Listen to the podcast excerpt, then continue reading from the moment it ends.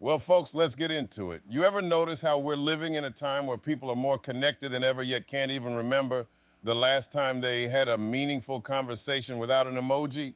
Yes, I'm talking about you, the serial texters, the GIF lovers.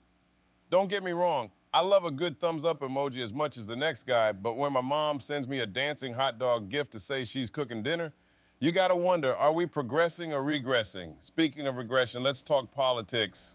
I'm not going to name names, but it's funny how the most powerful people in the world can't seem to keep their Twitter fingers in check. One minute they're discussing nuclear disarmament, next minute they're in a tweet war with a reality TV star. It's like a bad episode of Black Mirror, only we can't switch it off.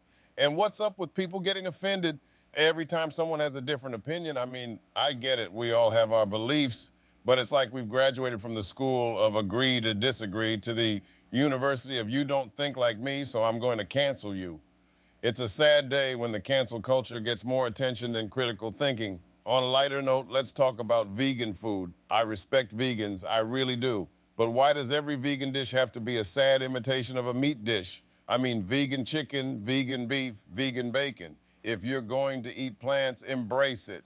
Don't try to convince me that your tofu turkey tastes just like the real thing. We all know that's a lie. And lastly, why is it that every time I go to the grocery store, the one item I need is always out of stock? I mean, are there secret shopping spies tracking my movements, making sure to buy all the avocados before I get there?